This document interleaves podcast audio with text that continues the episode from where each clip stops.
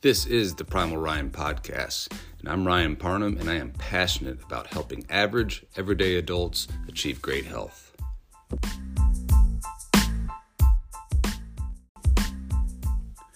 The ideas, opinions, and topics discussed in this podcast are mine and my own.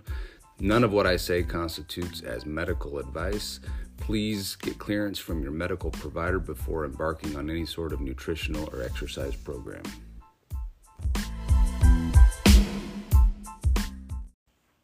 What's up, everybody? This is Ryan Parnum, and this is the Primal Ryan Podcast. It's been a little bit of a time since I posted a podcast.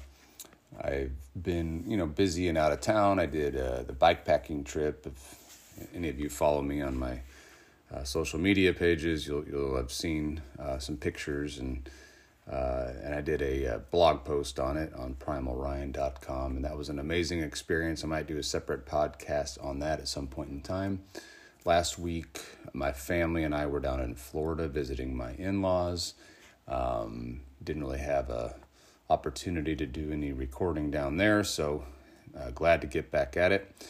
Before we get into the episode today, most of you probably know, but some of you may not know, that I do private one-on-one coaching for men.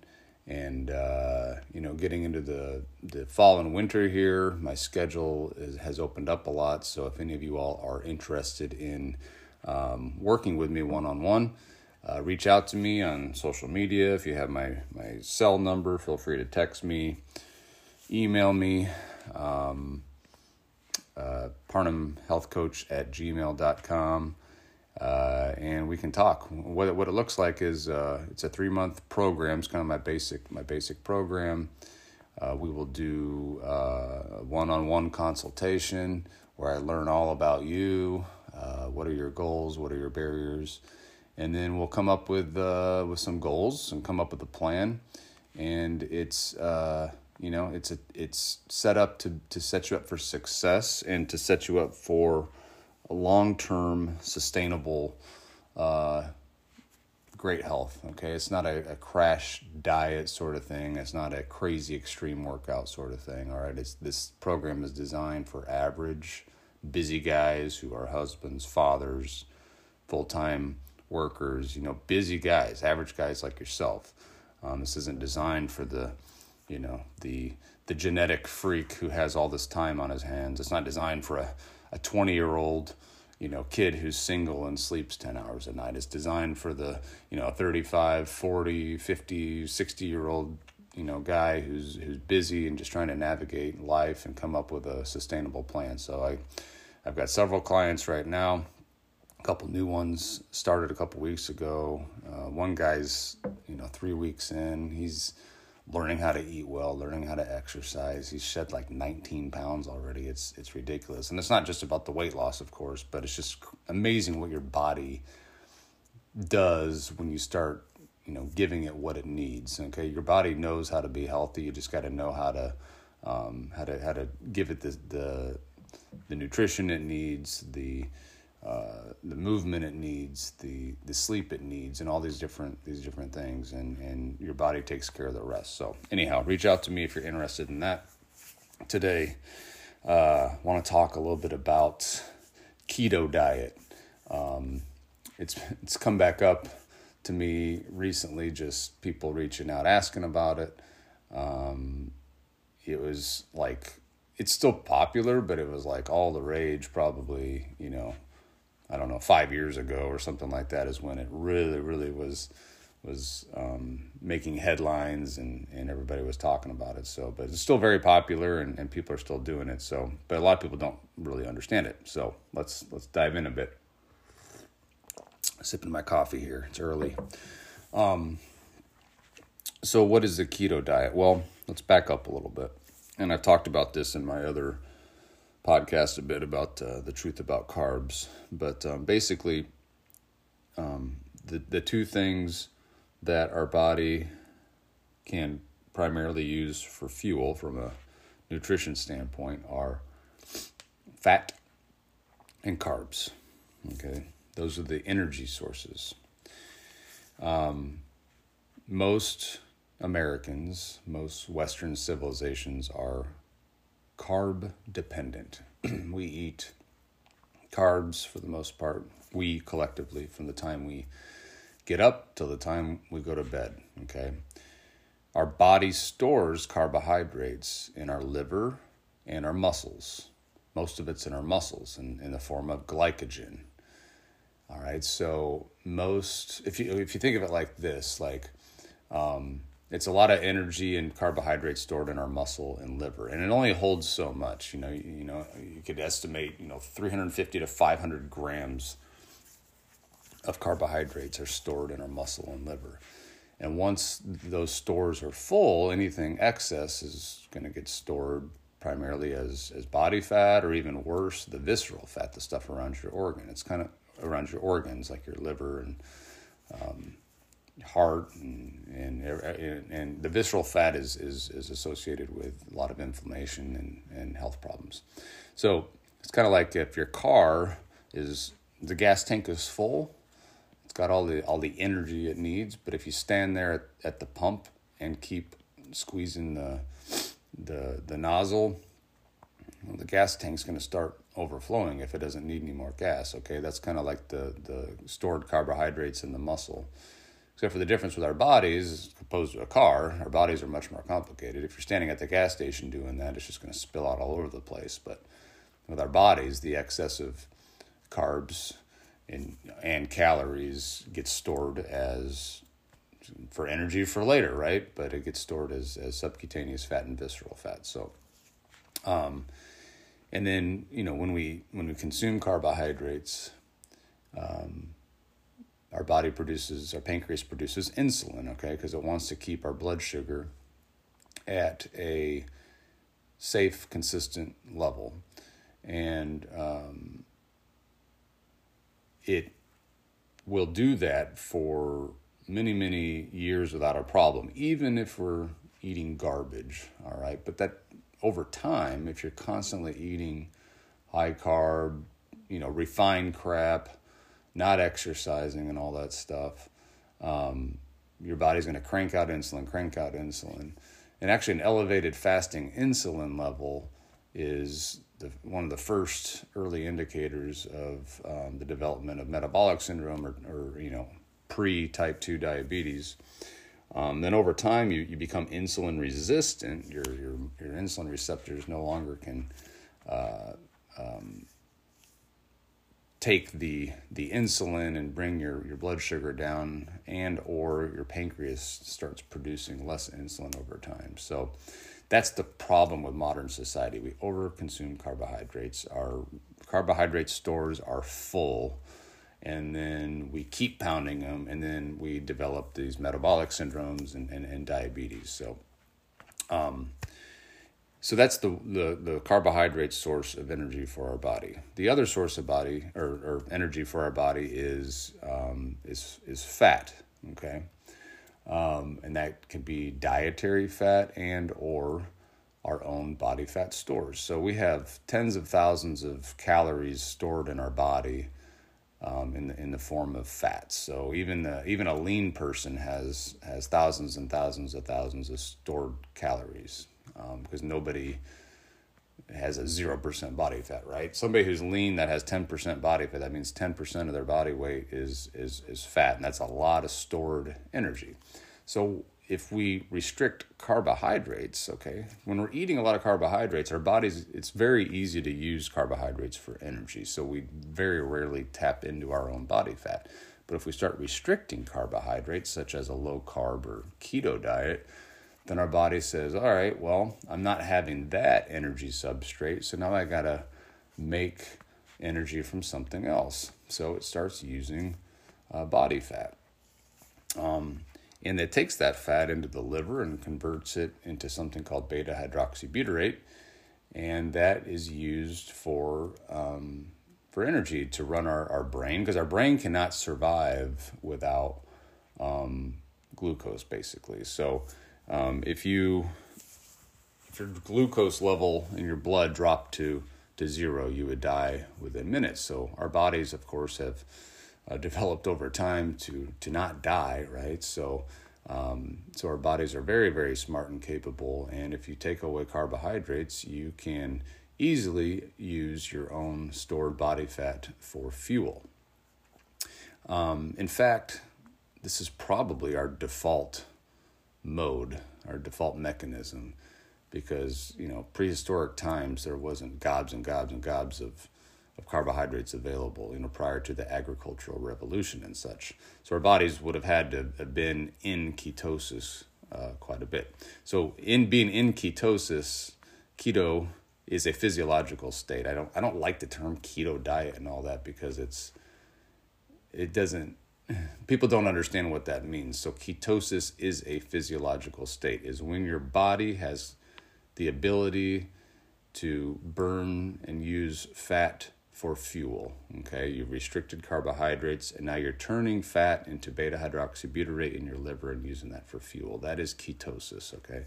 So a keto diet doesn't tell you whether or not you're in ketosis. Keto diets, in my opinion, is just kind of a fancy term for a low-carb diet. The only way to truly know if you're in ketosis is if you're actually checking it checking your urine or checking your blood, which, you know, 95% of people are not going to do that. So low-carb keto diets, very low-carb keto diets, why do they work? Well, they work because, for a variety of reasons, anytime somebody goes into a diet or on a diet, right, they're making some decision to try to eat healthier. So oftentimes the case is somebody's eating a standard American diet and they're going to go keto, right? So they get rid of all the refined carbohydrates. They stop drinking soda. They're not eating ice cream before bed, all these different things. So they go into a calorie deficit, okay? So consuming less calories than what you eat helps with weight loss. So, you know, right out of the gate, they're trying to clean up some things. So it doesn't matter what diet they choose, right? Keto or whatever else.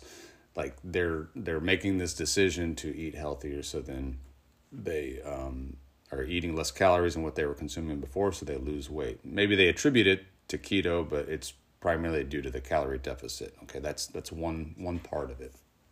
The other big thing is just the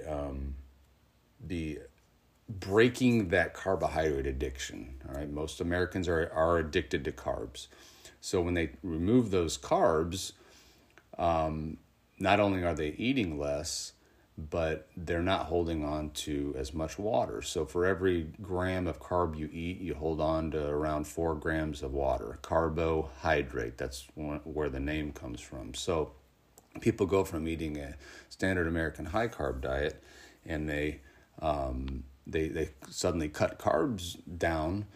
Well, they're going to lose sometimes a lot of weight those first couple weeks. And, you know, not to burst your bubble, but most of that weight, especially those first couple of weeks, I mean, there's people that'll lose, you know, 10, 15, 20 pounds sometimes, depending on the situation. Most of that's going to be water. It's going to be water loss from the restriction of carbohydrates. The other thing that keto diets can do is regulate appetite and hunger. Leptin and ghrelin are these hormones that control appetite and hunger. That's one reason these diets work well, because when you go low carb and you adjust to it, it really regulates your appetite and your satiety. So people, in turn, eat less, and they are satiated sooner than somebody who's eating a, you know, highly refined, cruddy, standard American diet. So the appetite control, the satiety index is much better.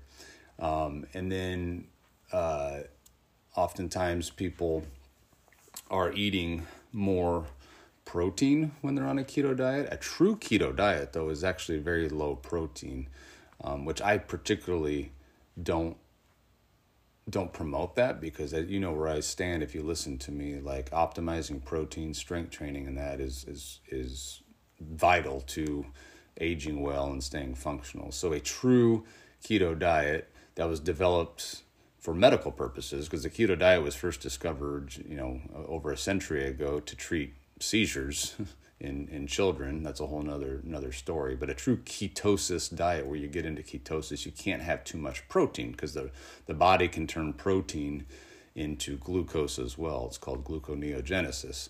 I'm not going to get into that whole thing. But so a true keto diet, you really can't consume too much protein, because that can knock you out of ketosis. Okay, but that's the kind of stuff it just bugs me. Like it's like splitting hairs or whatever. So there's really no reason, in my opinion, for the average person to get obsessed about being in ketosis. They shouldn't be chasing the ketosis, the state of ketosis. And if you want to do a lower carb diet and teach your body the ability to be metabolically flexible, meaning you can burn either glucose or burn fat for energy, that's the goal here. That's a sign of good health. That's a sign of breaking that carb addiction.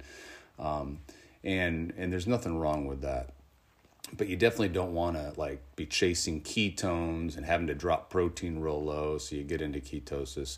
Can there be some short-term therapeutic benefits to a brief stint of a keto diet? Yeah, I think so. I mean, there's some studies that suggested it can improve, decrease brain fog and make you mentally sharper and all these different things. But I think long-term, there's no reason to be in a ketogenic state by any means. So what does it look like? How many grams of carbs a day does it take to be keto, in terms of the general term keto? That's a good question. So if you're super active and burning a lot of calories in that, people can get into ketosis on 100 grams of carbs a day, maybe even 150 grams of carbs a day if you're extremely active.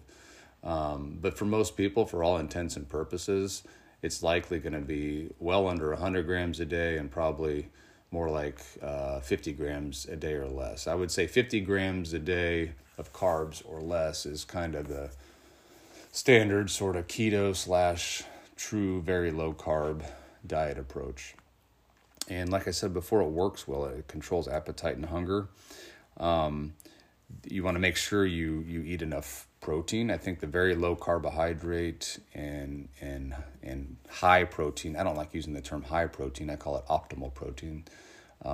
So very low carb, optimizing protein, and then kind of moderate fat intake. A true ketogenic diet is very, very high fat intake, which I'm not a huge fan of that, just because it's easy to get carried away with that. A lot of these people that do keto, they get all geeked out on all these keto fat bombs and stuff, because, if you're very, very low carb and you're using fat for energy, that can either come from your stored body fat or it can come from your diet. And a lot of these people get geeked out about, really getting into ketosis, but they do it from a means from consuming exogenous or outside fat, to like medium chain triglycerides are easily converted into beta-hydroxybutyrate in the liver. So they consume these, they put butter in their coffee and use MCT oils and all this stuff. And, I'm not against trying that stuff once in a while, or maybe doing a week or two at a time where you do that. But I just don't think it's probably good long-term to be consuming excessive amounts of fat. I mean, excessive amounts of fat can, if you're going overboard, if you're not careful, with calorie intake, fat contains 9 calories per gram compared to protein and carbs are 4 calories per gram. So a lot of these people that do keto that end up kind of stalling on their progress or even gaining weight, it's because they're consuming ridiculous amounts of fat. They're taking in all these MCT oils, in their coffee or whatever. They're eating tons of bacon and butter and cheese and and then they wonder, and these keto snacks too, right? There's all these companies that make these keto snacks, which are mostly garbage. They're made in some factory somewhere.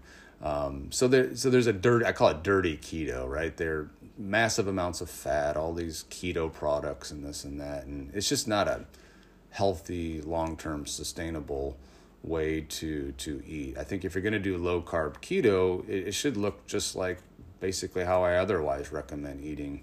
You're basing your meals off of quality protein, quality animal protein, steak, eggs, good dairy products, some chicken, some pork, those sorts of things. And then, vegetables, whatever ones you like, healthy fats. Healthy fats should be part of any diet, some olive oil, avocados. And then from there, obviously, this is where the carbohydrates differ. So even on a low-carb keto diet, you can have a few carbohydrates from like berries and that.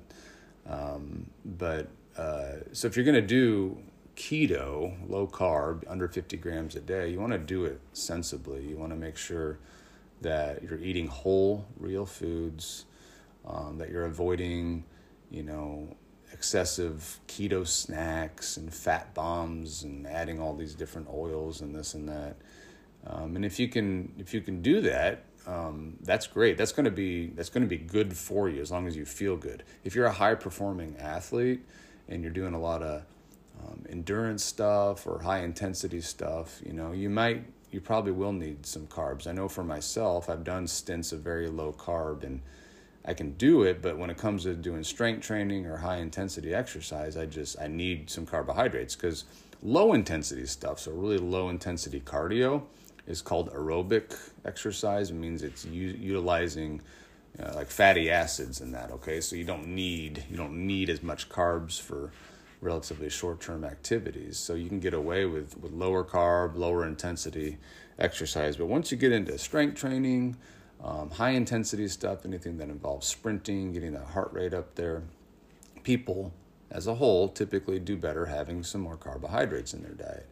And, I know there's exceptions to the rule, and there's people out there probably thriving on very low carb diets who are able to do high intense exercise and strength training, but they're probably not the norm. So taking all these things into consideration, right? If you're an average American who really doesn't work out and don't do much strength training, you're just looking for like a tool to manage appetite, hunger, calories, this and that, then the really low carb stuff works really well.